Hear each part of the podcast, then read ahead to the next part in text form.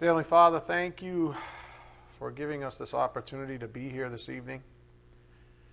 Thank you for family, this family, Father. May we never become familiar with it, but just embrace it, love it, enjoy it while we have each other, while we have these opportunities to fellowship together, to break bread this way. This is truly special, Father in a world that's just so decrepit and decaying. What a breath of fresh air this is. May we never become familiar with it. Father, we pray for those in the congregation that can't be with us this evening. Your will be done, of course, but we pray that you return them to the fold as soon as possible so that we might fellowship and enjoy their company as well. Father, we pray for those that are still lost in this world without hope, that they be humbled. Set aside that self life that's so sticky, be saved, so we might have additional family members with us for all of eternity. Most of all, we are grateful for the work that your Son accomplished on a cross to make an evening like this a reality. We do just ask your blessings on this evening's message. May it be edifying for our souls. We ask this in Jesus Christ's precious name. By the power of the Spirit, we do pray. Amen. Part two of the other side of grace. Again, this evening, very encouraging message because we're going to get another healthy dose of perspective. And perspective is everything. So Sunday's message was obviously titled The Other Side of Grace. Uh, and if you didn't catch it, uh, make sure you do, um, especially if you're listening online or catch this after the fact. Make sure you get both parts. It'll make a lot more sense. Um, but we're going to do a quick overview before we dig in a little deeper. Um, and just FYI, like I mentioned before class, I had intended on taking us back to the to Proverbs 17, but Spirit had different ideas. But we're really close because we're finished, we're pretty much finished with verse 6, which was all that work on family.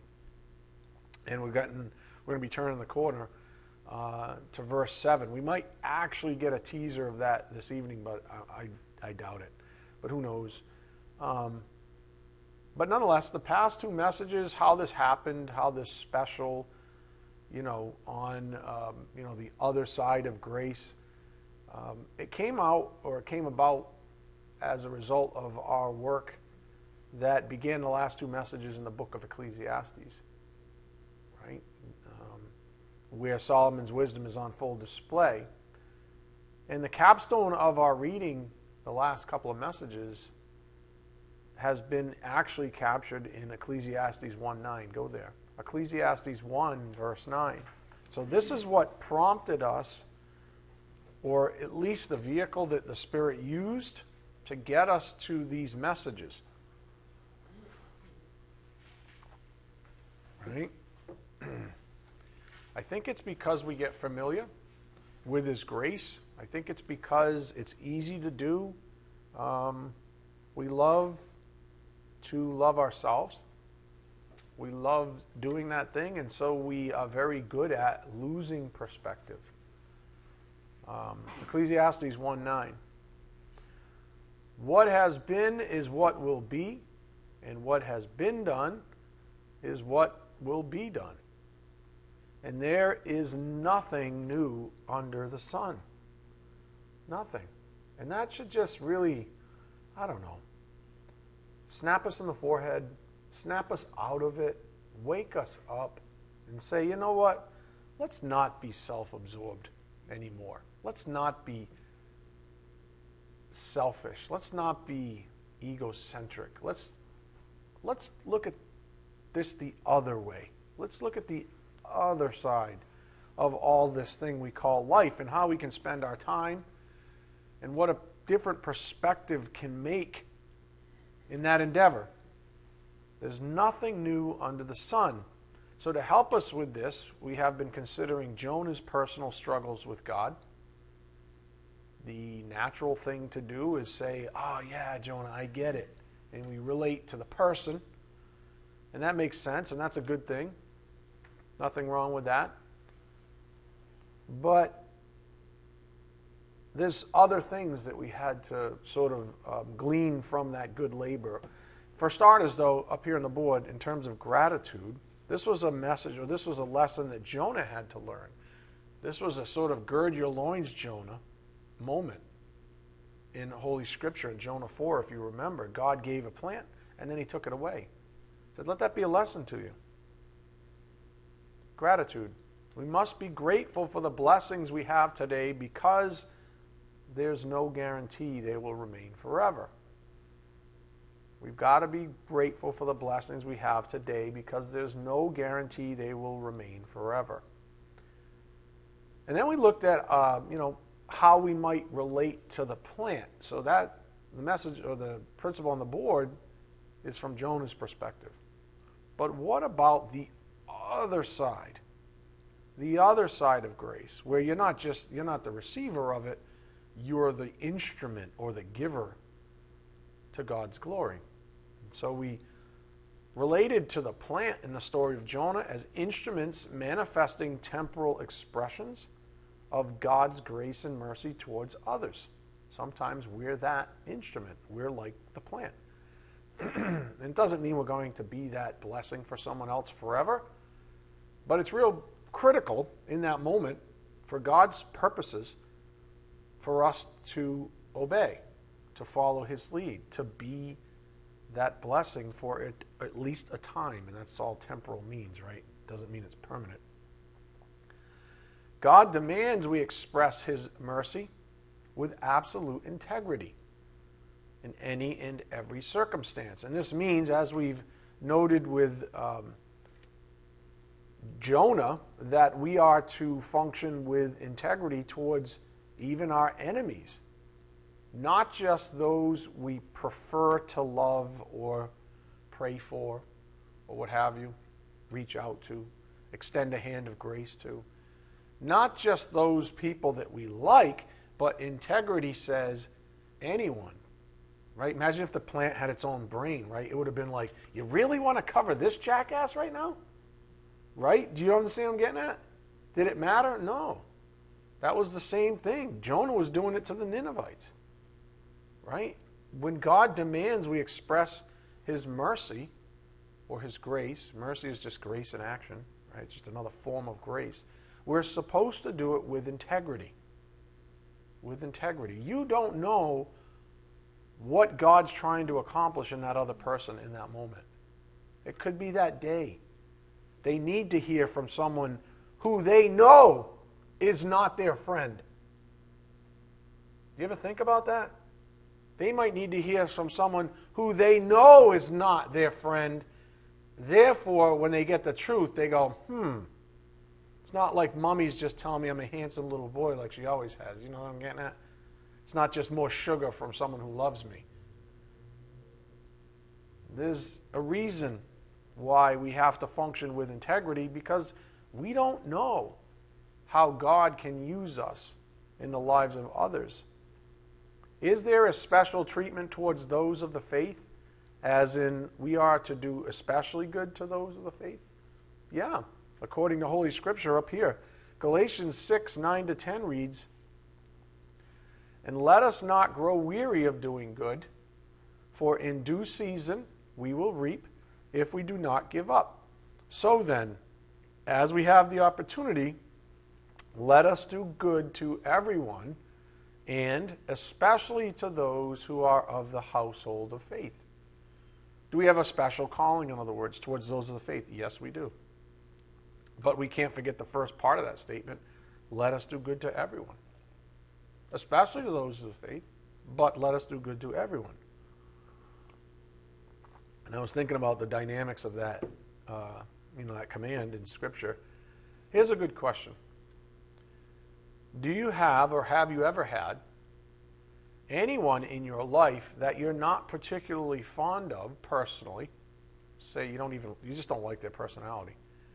And they are a believer, as far as you know. In other words, do you have folks in your life that you aren't about to invite to dinner, over to dinner anytime soon, uh, that just so happen to be a child of God. Does the Bible say we have to like everyone else? Not that I can see. I don't know where it says we have to like everyone. It, it, we just read that, especially to those of the household of faith, do good. But what if I don't like them? So, what does that even matter? God didn't ask if you liked them. Maybe they don't like you either. That's not the point, right? Like I just said, you don't know what God's trying to work out in them. It might be actually really useful that the subjectivity of liking each other is out of the picture when you give to them in some way, shape, or form. So the Bible doesn't say we have to like everyone else, but it does say this up here on the board John 15 12. This is my commandment that you like everyone else? Nope. That you love one another as I have loved you.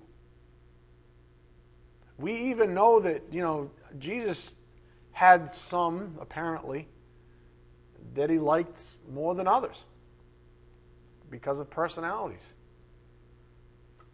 Okay, there's nothing wrong with that. You know, personalities are personalities. It doesn't say you have to like everyone. But he loved everyone. And he said, I loved you, now you love others. I loved you enough to die for you. Is it too much to ask that you love others that I'm not even asking you to die for? I'm just asking you to lay down your life a little bit for. Because that's the greater love. So while we don't see Holy Scripture that says we have to like everyone, we do see the commandment to love. And as we've learned in the past, this isn't personal love, it's not that subjective kind of love. Uh, it's a love that is expressed as a function of being in love. And that's been a theme that's been coming from this pulpit for a while now. Being in love, or as I like to say, being in the sphere of love. In other words, getting to that place where you're with God. And because you're with God inside of that sphere, you're in love because God is love. And so when you're in love, you you express, that's what love does. I've taught this several times. Love can't help but express itself. This kind of love is an expressive love. It bears good fruit because that's what a good tree does. When you're in love, you bear love, you bear good fruit. And that's how, if we trace back, I don't know, four months now, that's how others see the Lord in you. And isn't that a good thing? Yeah, because we want everyone to see the Lord. We want everyone to see Him so that they're attracted to Him and they're saved. If we misinterpret the Bible on this topic, we are going to live miserable lives. We're going to live miserable lives. Why? Well, I was thinking about that. You know, we can't make ourselves like someone else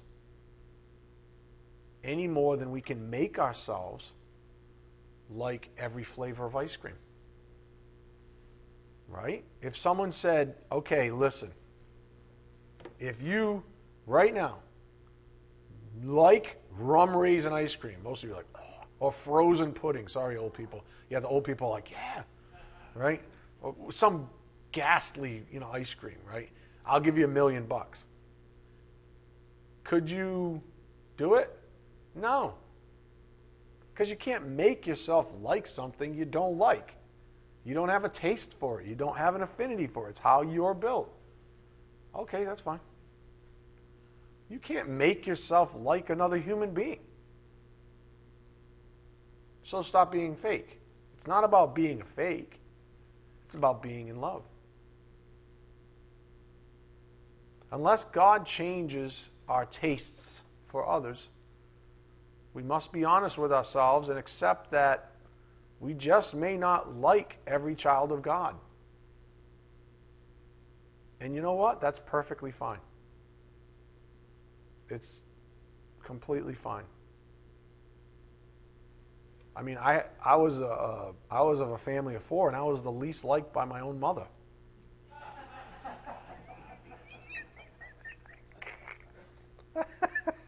Just kidding. You know what I'm saying? You know, I mean, who cares? So you have different personalities, whatever. It's perfectly fine that you don't like everyone. No one, not everyone likes you either, right? For example, I'm, I am certain, beyond a shadow of a doubt, that my particular personality isn't appealing to everyone hearing my voice right now, either now or later. Did you just laugh? Oh, I heard I heard go. I'm like, the audacity. It's just an illustration. I'm just kidding. It's true. I mean, I, honestly, I'm perfectly okay with that. Like, honest to God, legitimately perfectly okay with it. I mean, I actually wouldn't expect otherwise. If you think every uh, this is a this is a uh, this is a tortured life in a nutshell. I have to have everyone like me. Oh. That is literally setting yourself up for torture every day of your life because it's just not going to happen.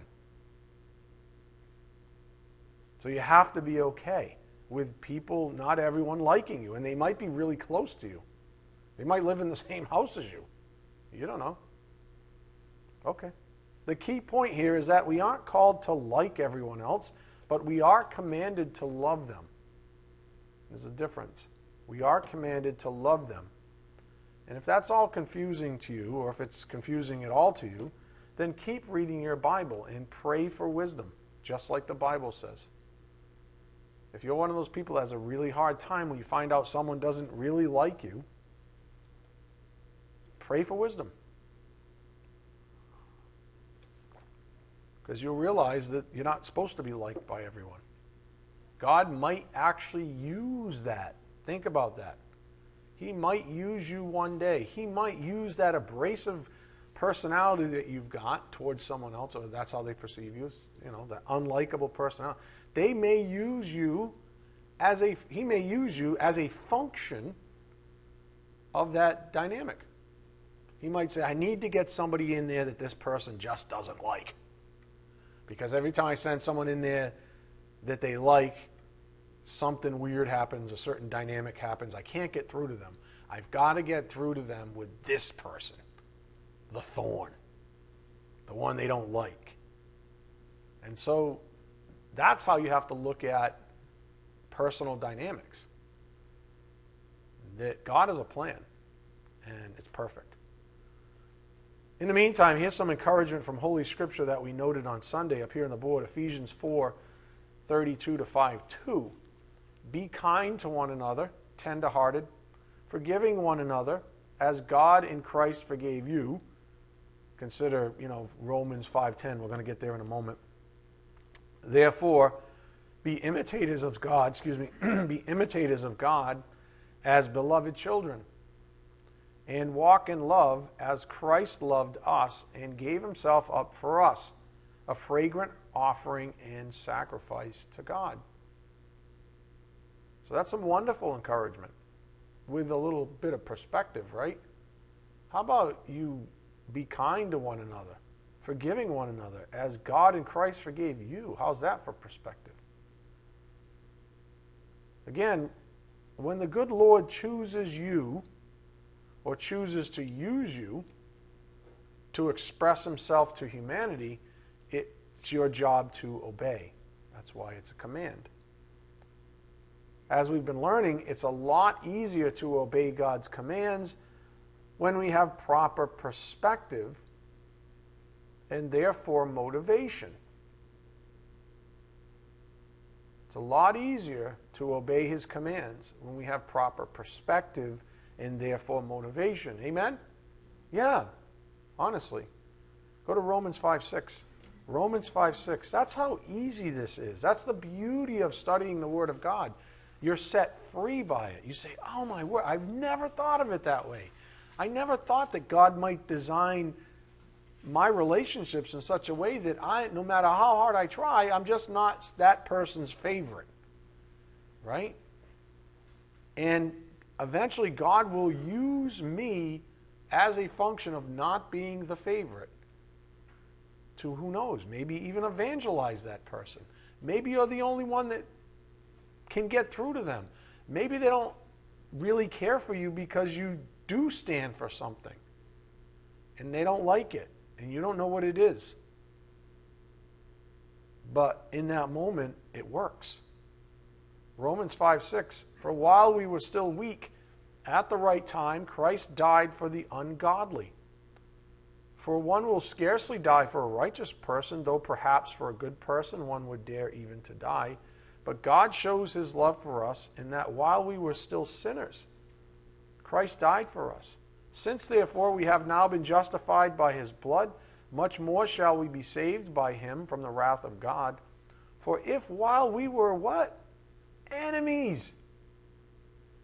Enemies, we were reconciled to God by the death of his Son, much more, now that we are reconciled, shall we be saved by his life. More than that, we also rejoice in God through our Lord Jesus Christ, through whom we have now received reconciliation. We were enemies, and now we're reconciled. So, back to Jonah's case, where we considered ourselves in the position of the plant, representatives of God's mercy, which is really an expression of grace, which is an expression, by the by, of love. Grace and mercy, they're just expressions of love.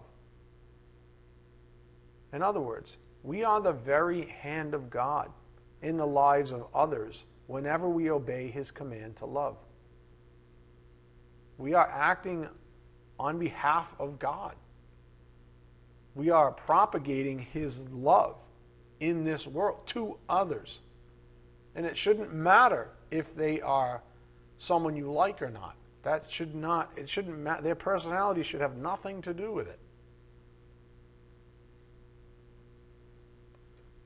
we can't always view key concepts in the Bible or in our lives in a practical sense from the receiver's perspective only. We often think of God's grace. The first thing we think about is, yeah, what has God given me lately? Is that fair? Most likely, right? God's so gracious. Keep going. To me. Right? Isn't that what most people say? He's just, God is just so gracious and so merciful to me. That's typically our perspective. It's always about us. It's always about receiving grace. It's always about receiving mercy, right? That's our habit. And the Spirit's saying, that's good. Good place to start, understanding grace. But as you mature, I want you to go to the other side of grace. Because it's still grace. It's the other side where I can start using you as a giver. When you start obeying the command to love others. And that's when you are transformed into a giver. That, my friends, according to Jesus, is when your socks get blessed off. Because he said it's more blessed to give than to receive, right? So you want to get to the other side of grace. You don't want the childlike adolescent, me, me, me, gimme, gimme, gimme more attitude. That's a stunted growth. You want to get to the other side of grace because that's when your, your everything opens up. That's when you're truly set free. That's when you start living for others. And God really starts blessing your socks off. And then you start considering yourself just a vessel or a conduit, you know, where grace just flows through you. And the faster it goes through you, the more you're blessed out, and the more mind blow you, you experience in time. So we can't always view the key concepts in the Bible like grace from a receiver's perspective only. For example, we can't just expect love to flow towards us, and that's the better part of it. God loves. Do we ever stop there? Not really. God loves me so much. I just know it. He's so good to me. He winks, you know, he winks at me. I feel the warm sun on my face, and I know he, and that is true. Those are blessings. Don't get me wrong. But we tend to stick there. We tend to go from the warm this to the fresh air to the nice meal and to the, you know, the family. Uh, it's it tends to be receivership. We can't just expect love to flow towards us, and that's the best part of it. We must always remember the other side of grace, the other side of love, if we're to complete the thought. Up here on the board, the other side of grace. Don't just remember Jonah, remember the plant also. Don't just relate to Jonah, but relate to being the instrument God might choose to use at any time as a blessing in the life of another. What an, what an honor to be used. Right? It's one of the things, I don't know about you, but you know, when you do something like right now, like I'm up here, I'm, I'm kind of tired tonight, I'm not going to lie, right? But I'm here, and I consider it an honor and a privilege to be able to be a vessel in some way for you. It really is. It's an honor. I mean, I, you know, my body's like, hey, can we just go home and lay down? my, my heart is like, no way. You've got this incredible privilege. This church is, is open, and you've got people that are hungry for the word of truth, and you have the ability to give it to them. No way you staying home, bud. Uh-uh. This is way, this is way better than sleep even. The practical point up here on the board up here on the board is perspective on grace. Grace must be first uh, must first be given through some instrument before it can be received. It is implied. In order for grace to flow freely, it mustn't be hampered by selfishness. For example, wanting to keep one's time, energy, finances, etc. for self. It can't stop with you. That's not the blessing. That's not what the Bible teaches us about being blessed. Right? When Jesus said it's more blessed to give than to receive, well, you can't give the, what you don't have, so you must have received it in the first place, so it's implied. So there's an implication of flow. What's he saying? He's saying the second part of that flow is where all the blessings are. It's more blessed to give. In other words, God's grace is meant to flow, not be stockpiled which is why Jesus told the parable of the rich man. Go to Luke 12, 16. Luke 12, 16. This is why Jesus, in part, told the parable of the rich man. Or at least it's a lesson in the parable.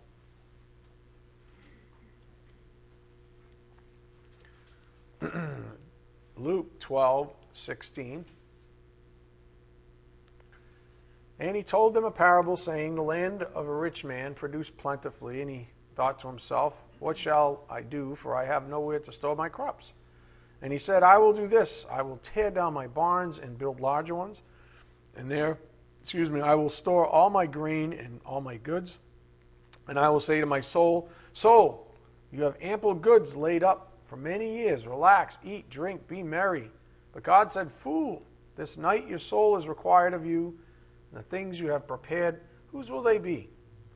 So is the one who lays up treasure for himself and is not rich toward God. Again, here on the board, grace must first be given through some instrument before it can be received. In order for grace to flow freely, it mustn't be hampered by selfishness. This selfishness affects our motivation this selfishness affects our motivation to give because it is absent of the kind of love Jesus commands us to have for one another. Something's broken, something's stuffy, something's stuck. Grace isn't flowing. Again, the selfishness affects our motivation to give because it is absent of the kind of love Jesus commands us to have for one another. So the litmus test is whether or not we give for self or for others. I'm going to give to myself. Or I might even be, you know, religious and give to someone else, but still for myself. Still so I can, you know, feel good about myself when I tell everybody or everybody sees or whatever. You know, I can just keep reminding myself, see, I'm not that bad of a guy. I give to other people, you know, I, I do my thing, I do my part. You know, the religious thing where you give to others and it's still about you. So the litmus test is whether or not we give for self or for others. Do we give to say we give? And that would be covert arrogance, right? Or do we give freely to God's glory? Go to Matthew 6 1. Matthew 6, verse 1. This is the litmus test. How do we give? How do we know if we're being selfish? We know that true love can't help but express itself.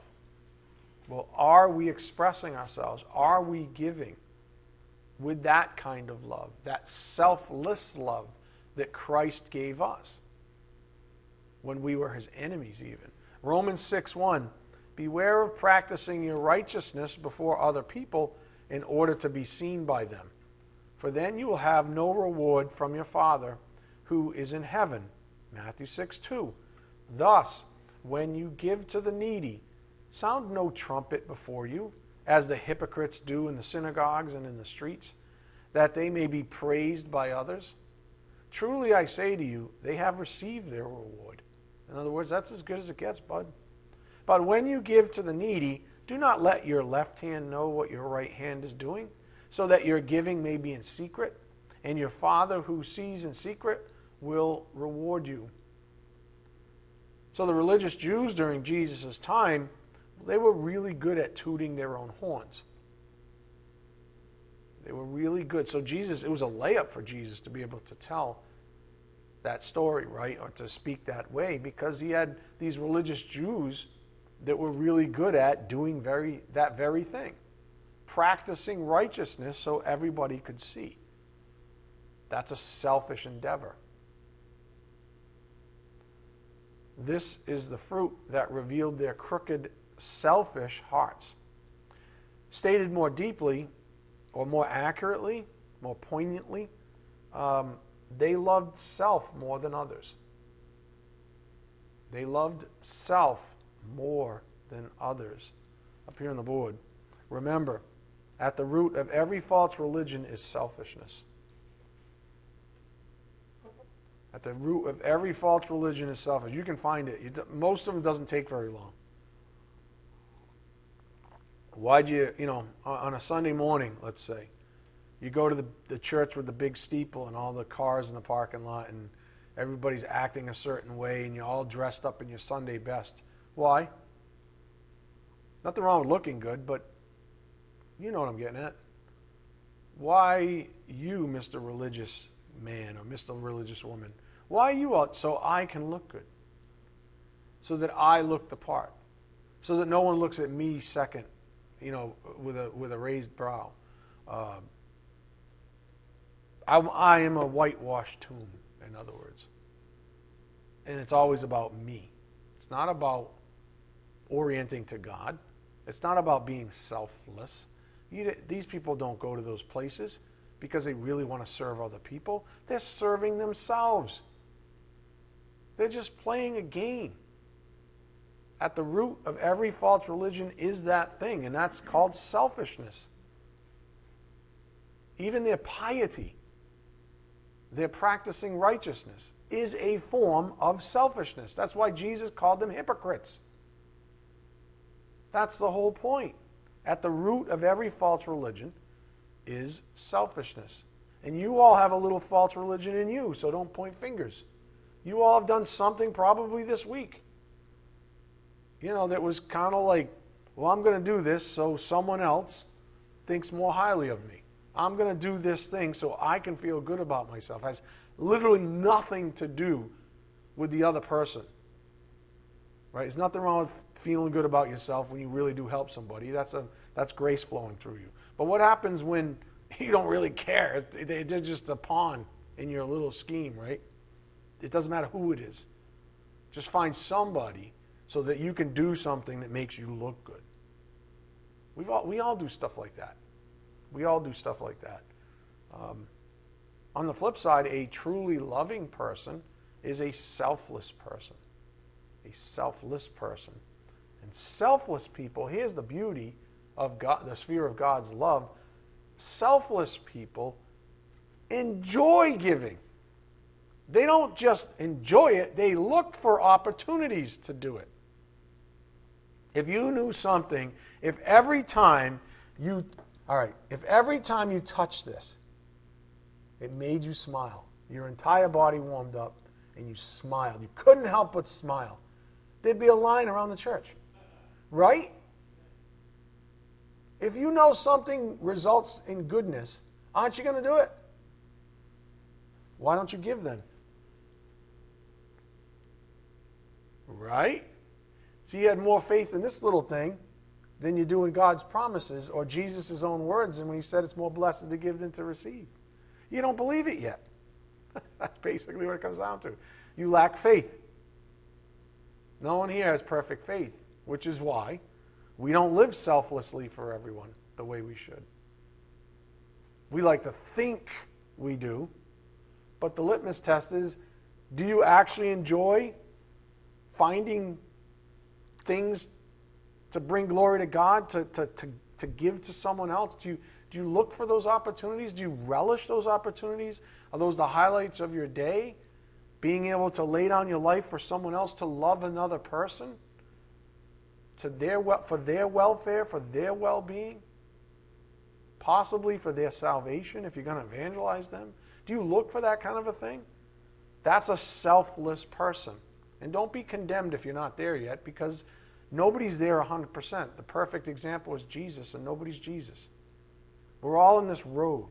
We start off really selfish, even right after salvation. We start off really selfish because we have all that baggage. We have to be like delivered from it. And that takes faith. And faith, Romans uh, what, 10 17, comes from hearing. Hearing what? The word of Christ. It takes time to become selfless. Or selfless. Selfless, right? Go to 2 Corinthians 9 6. 2 Corinthians 9 6. And that's why you're doing what you're doing right now. Eventually, you become more selfless and less selfish. And lo and behold, you end up being blessed for it. It's like, man, oh man. It's like that old V8 commercial. Could have had a V8. Right? Could have done that. Oh, it's like, oh man, I could have done that in my 20s. Why did it take me until I was 60? I could have been having all this fun back in my 20s. Instead, I was being the most selfish jackass in the history of mankind. But I did go to church. I had my little suit. 2 Corinthians 9 6. The point is this whoever sows sparingly will also reap sparingly, and whoever sows bountifully will also reap bountifully. Each one must give as he has decided in his heart, not reluctantly or under compulsion, for God loves a cheerful giver. You see? That's the person who gets blessed. So you can't fake it till you make it, per se, right? Uh, and expect those kinds of blessings, that level of blessing. And God is able to make all grace abound to you, so that having all sufficiency in all things at all times, you may abound in every good work. You see, He's encouraging you. You see, it's like a there's like a vacuum to it, right? You give, and He's like, "That's awesome. Now I'm going to just fill your cup up again," and it kind of like, you know, and you're going to abound even more. And he says, Great, I'm going to give you more. And you're like, Wait, this is awesome. You mean I've, all I have to do is like spend it? It's like having a, a, bank account with an unlimited, you know, you can just sign blank checks. And you're like, This is a blast. Right? And he says, you want more? Ah, yeah. Right? You just can't give it to yourself, so to speak, right? Let somebody else do that for you. Right? And he's like, I'll just keep pouring it in, and you'll get your socks blessed out. So it's like a like a vortex, right? Right? You get sucked into it. It's awesome. That's the, that's the whole idea of it. Verse 9 As it is written, He has distributed freely, He has given to the poor, His righteousness endures forever.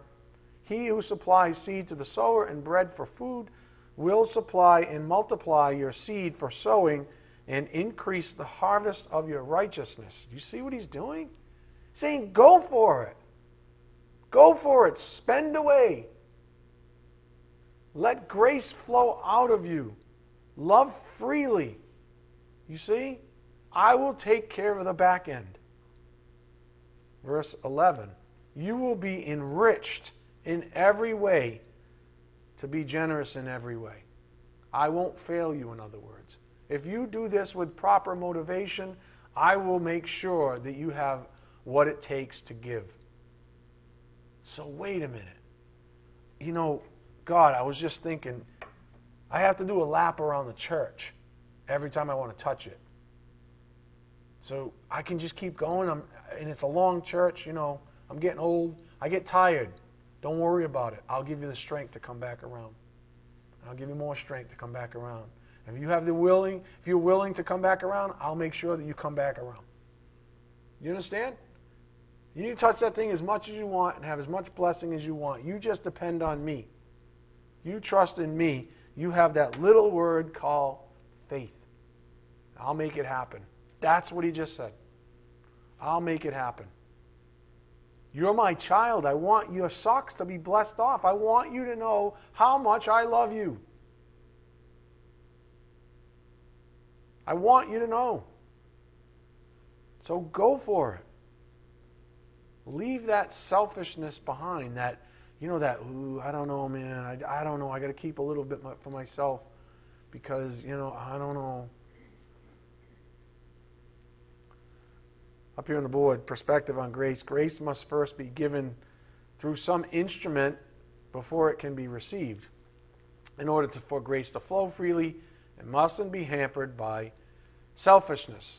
And so that's why we just read 2 Corinthians, that we want to see God's encouragement, to prime that pump, to get it going. You know, get that grace flowing. Another really effective way to understand whether or not you err on the side of selfishness is to ponder Jesus' own words. Go to John 15 13. John 15 13. So we ponder Jesus' own words.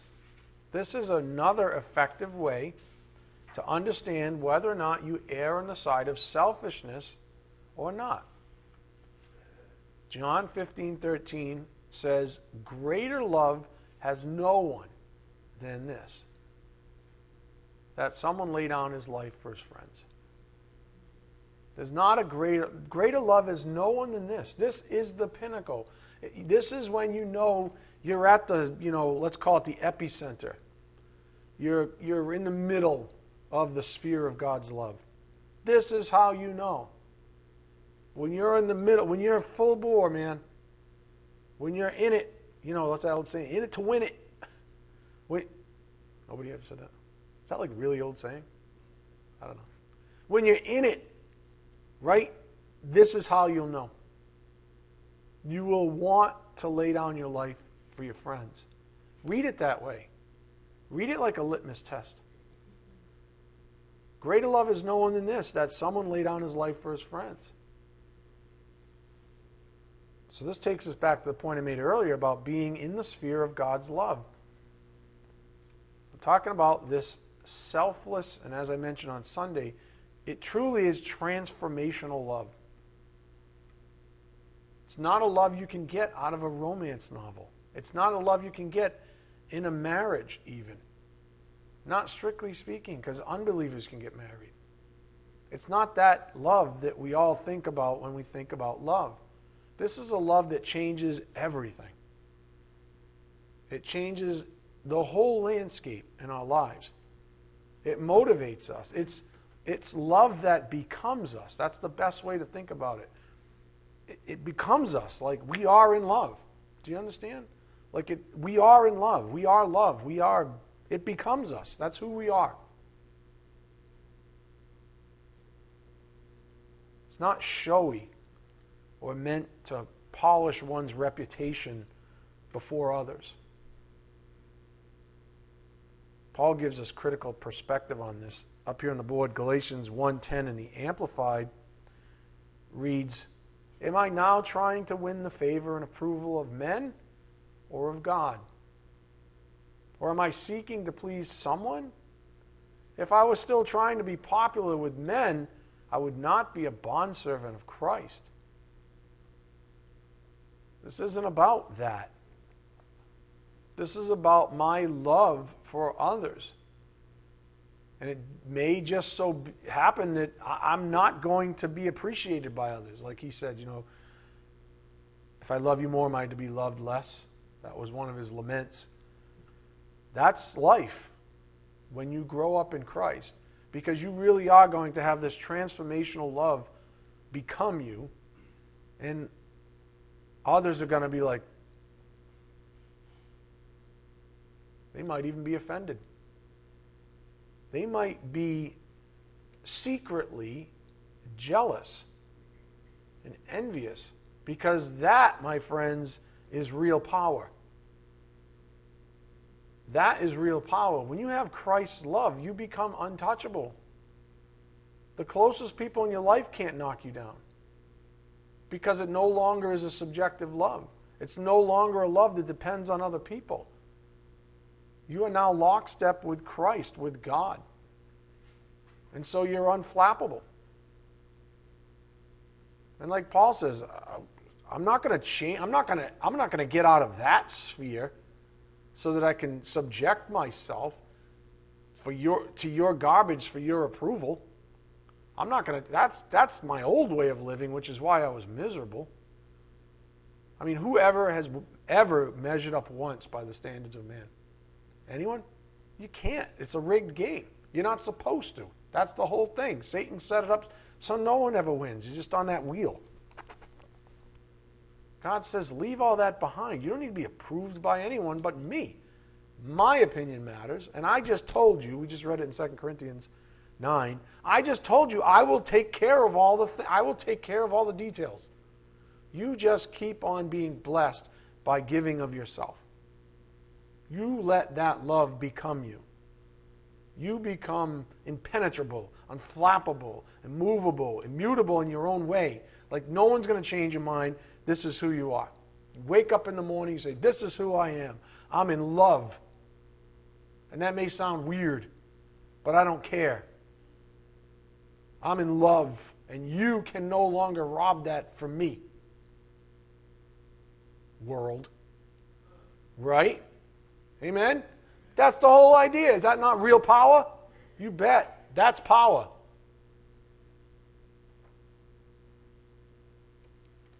Paul asked the question we all must stand before. Right? The question on the board. I mean, who am I trying to please? It's the question that gets to the root of the issue in the past two messages, especially the question on the table. Who are we serving when we lay aside our time or our talent or our finances, let's say? Who, who are we serving? Who is the ultimate beneficiary? Is it God or is it you? If you truly understand Jesus' own words in John 15 13, then you know the answer for yourself. It reads, Greater love is known than this, that someone lay down his life for his friends. You can't be more in the epicenter of the sphere of love. You can't be more in love, in other words, when you're laying down your life for your friends. That's the pinnacle of it. That's how you know you've, quote, arrived. That you, your joy is not in receiving, your joy is in the privilege of giving. You wake up and you say, Man, I got a bum knee, a bad back, I got a headache, I got the coronavirus, I got all kinds of stuff. But I can make a difference in someone's life because I'm in love. And I want to express that love. I want the world to see how in love I am. I want my love to spill over into the laps of others. Nobody can stop that train. So, Jesus, the truth is, Jesus has called us into the sphere of His love. That's our calling. Stated differently up here on the board being in love There's no better place to be for you or for others than abiding in the sphere of God's love. John 15, 11 to 14. Verse 13 is in the middle of that, of course. It's the best place to be. In love. Who, who hasn't ever said that in their life? I bet you if you ask the average teenage kid, um, what do you want? I just, I want to be loved. I want to, I want to find love, right? I want to be in love, right? That ever, it's a big romantic dream, right? I want to be in love. You mean you want to live a nightmare? Because that's the same thing. The way you define that, that literally ends in a nightmare. So it's this funny thing because God put this in us, this desire for this love, and we don't get there until one we're saved, and then we grow up in the faith. We just don't get there. It takes a while to fall in love. But the craziest thing of all is you do it between you and the Lord. You fall in love with your true husband, right? That's what's that's the mind blow here. There's no better place to be because you're untouchable at that point. What do you even care what others think of you? Oh, but I used to have such a crush on this one. I said, such a crush. On... Why do you even care? You have Jesus. Why do you even care? That's why, what a unbelievable blessing for someone even under 20 to be saved. Oh man, what a blessing. And to know some of this under the age of 20, how much heartache did they avoid? How lucky were they? How grateful should they be to their parents for bringing them up in the faith? You follow what I'm getting at? My goodness. No better place to be. And you don't need another human being other than Jesus Christ in heaven. You don't need another human being to get there. It has nothing to do with that. This is transcendent, powerful, freeing love. This is the love the apostles wrote about uh, up here on the board, 1 Peter 4, uh, 4 8. Above all, keep loving one another earnestly Keep doing that thing. Encourage each other to stay in the sphere of love. That's where all the goodness is. Since love covers a multitude of sins, even when someone, you know, goes, falls out, you pull them back in because love covers a multitude of sins. This love gives selfishly, forgives. We started that this evening, right? Forgiving one another as Christ has forgiven us. Selfless love forgives. What's at the very root of the word forgive? Give. It gives mercy. It gives grace. It gives pardon. Love covers a multitude of sins. That's forgiveness. You're giving, forgiving. Remember? That's selfless love. Think about that. If you're a purely selfless lover, which means is tantamount to saying you forgive, it doesn't even matter when someone sins against you, does it? Because you go, I forgive you. I'm not hampered by it. I'm not bound by it. I'm not going to let you run me over with your car a second time. Right? Because I learn. But I totally forgive you, and therefore I'm going to sleep like a baby tonight. Even though you literally tried to run me over again. I'm going to forgive you. Is that not power? Nobody has power over you at that point. Because even people that try to attack you, you go, I need to pray for you, just like Jesus said. Pray for your enemies, right? I need to pray for you. You have problems. I need to pray for you. I'm not going to be all wound up over you.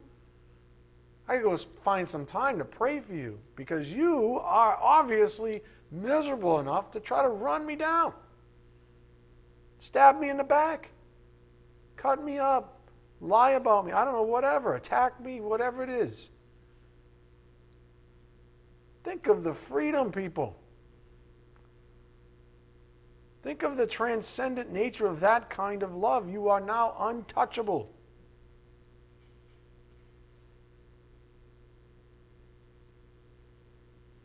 Yeah. I think I'm going to end there. That seem like a good place to end? Yeah, let's bow our heads. Dear Heavenly Father, thank you so much for giving us this truth that sets us free, Father, that truth be told moves us to this place of being untouchable. Father, what a place of power and resolve and freedom. Thank you, Lord, for giving us this place with you as a child of yours, Father. Was just so grateful for the grace that you've shown us, the mercy while we were hopeless and helpless, enemies of yours. Taught us what that looks like, Father. May we imitate you here on earth as instruments of righteousness, Father, giving of our own love through you as we learn and grow in the faith. We ask this in Jesus Christ's precious name. By the power of the Spirit, we do pray. Amen. Thank you.